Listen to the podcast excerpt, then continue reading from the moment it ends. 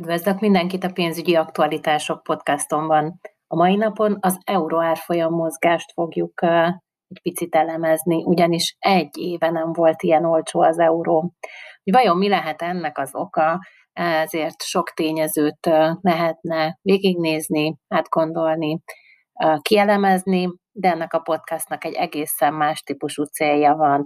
Méghozzá az, hogy mit tegyünk mi, a megtakarításainkkal, illetve a befektetéseinkkel. A szakmai tapasztalatom és a javaslatom az, hogy nézzük meg a tendenciákat, és ezeket a tendenciákat kövessük. Hogyha most megnéznénk egy ábrát 2020. januártól 2021. januárig, akkor az euró árfolyam egy dinamikusan növekvő tendenciát mutat.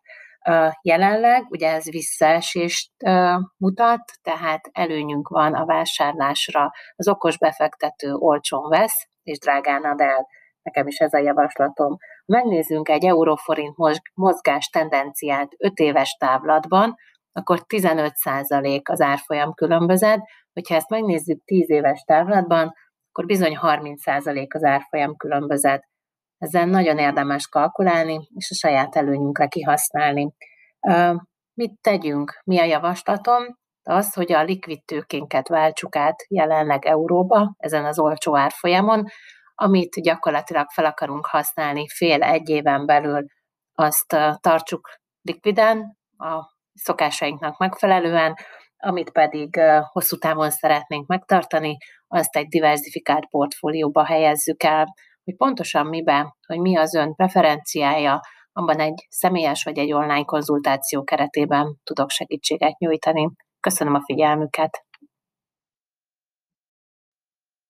Üdvözlöm a podcastomban, Ön Balog Bernadett pénzügyi tanácsait hallgatja. A mai napon a nyugdíj témát boncolgatjuk tovább. Mi, mikor, kinek, miért, hogyan. Nyugat-Európában, aki elkezd dolgozni, egyértelmű, hogy van nyugdíjtípusú megtakarítása már az első munkanapján. Magyarországon mi a tapasztalat? 20-30 évesen nemhogy nyugdíjra, hanem nagy általánosságban megtakarításra sem nagyon gondolnak.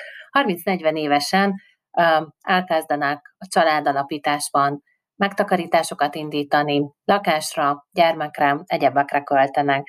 40-50 évesen ezek a pénzügyi balanszok kezdenek kialakulni, és az esetek jelentős részében már gondolnak a nyugdíjra, de bizony gyakran előfordul, hogy még ilyenkor is lapozzák a témát. 50 évesen aztán jön a hatalmas pánik, atya világ, lassan lejár az aktív munkavégzési idő, miből lesznek önök nyugdíjasok. A javaslatom az az, mindegy, hogy az előzőleg felsorolt mely kategóriába tartozik, most beszélgessünk róla. Mindenképp figyelembe kell venni néhány tényezőt, például a személyi jövedelemadót, hogy ön konzervatíve a megtakarításai tekintetében, van-e ön, önben félelem, hogy végig tudja fizetni, vagy szabadon szeretne felhasználni a lejárat végén, vagy jobb, hogyha valaki más helyett, más osztja be ön helyett a pénzét, és szabadon gazdálkodhat azzal a részen, amit éppen megkap. Ha ön úgy gondolja, hogy a lakástakarékpénztár egy jó módozat volt Magyarországon, akkor önnek mindenképpen nyugdíjbiztosításra van szüksége. Személyesen ö, szeretnék önnek ebben egy stabil, kiszámítható és előrelátható ö, nyugdíjat ö, kalkulálni. Kérem keressen az elérhetőségeimen, akár egy online konzultációra, akár egy személyes tanácsadásra. Köszönöm a figyelmét!